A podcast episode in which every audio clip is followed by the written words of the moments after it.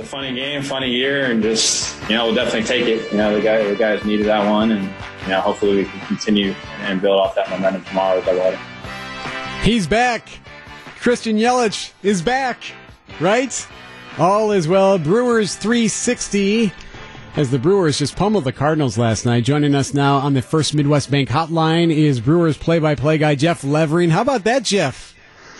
I'll take 18 runs anytime you can get it, especially twice in one week. Man, Right? what happened? Can Now we we just- spread these out a little yes, bit though? Like, yes. what's the deal? I mean, it's like 18 one night and zero the next. Yeah, I talked about that on the, with on the air with Uke the other night. I said, "Hey, listen, I I wish you could just kind of get five or six and know that you're going to be okay, and then stash those other runs away for another time." But when the going's good, the going's good, and, and for the Brewers, the going was really good last night. So, Jeff, how important was it for them to get off to a hot start in the first inning in particular, where they've struggled all season long, especially against a really good pitcher in Jack Flaherty? Well, I thought it was really important to answer after the Cardinals scored in the first inning. You're thinking, "Oh my goodness, here we go again." It's a Paul Goldschmidt RBI double, and then Yelich and Braun go back to back. And and really, I thought the the more important innings were the zeros that Brett Anderson put up on on top of the the runs that the Brewers scored, especially in the top of the second inning, and then in the top of the fourth inning when they took the lead and, and ended up expanding the lead on the double by Vogelbach. So those were really big shutdown innings. It's great to score runs, but it's even better not giving up runs. Um, and for the Brewers, those runs started to become really plentiful in the fourth innings. Uh, but those zeros put up by Brett Anderson were really important too. Jeff, take us inside the, the bench clearing. I, I'm, I'm hesitant to call it a brawl. It was just a lot of yapping. But what happened uh, between the Brewers and the Cards?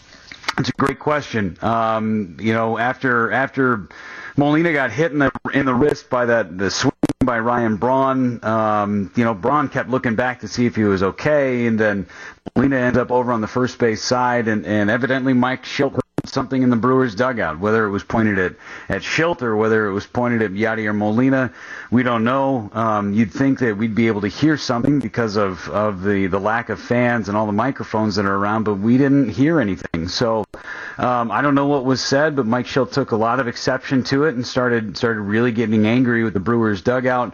Uh, and of course, the Brewers dugout got angry, trying to defend themselves with whatever was said. Um, and then the wall of Jacob Nottingham, Avisail Garcia, and Jedd Gyorko was put up, and, and everything was kind of put to bed. Yeah, man, you can hear everything. It's just another reminder, and during these times, everything you say, the other team can hear. Yeah, there's no doubt. It's it's really weird. It, it's kind of fun at- one point, but it's really weird, especially when the audio shut out totally a couple of days ago in Game Two of the doubleheader. You could hear every little like scratch of cleat in the entire ballpark. Hey, we should mention we'd be remiss if we didn't. Uh, he's back. Kent Sommerfeld is back in the booth. He'd been gone. He had suffered a heart attack. It's so great to hear Slammer's back in there. It is. It is. It's so great to see Kent, and, and I, I was kidding with him a little bit. He came back for the doubleheader on Monday, and he's got another doubleheader today. So he's a glutton for punishment, no doubt. um, but it's good to see him back. He's doing great. He looks great, uh, and I'm gonna Oh, we lose him? I think we left uh, lost Jeff. have him show Oh, we lost you, bud. any, any ask. Kent, er, uh, Jeff just gave a nice compliment to Ken Sommerfeld, and none of us heard it because he cut out. Kent, Kent probably dropped him. He didn't want uh, nice words being said about him on WTF. Uh, sorry, Jeff, we missed you. Uh, are we there? we still there? No. No, we still have you. If you really want to pay that compliment again, you can. Oh, I was just saying, Kent's the best. I mean, he looks great, and I got no guarantees, but uh, I, I'm going to ask him to come on the pregame show today just Nice. to talk about his story. So hopefully he, he's got an opportunity to do that. Excellent. Thank you, Jeff. Have a good one. You got it. See you guys.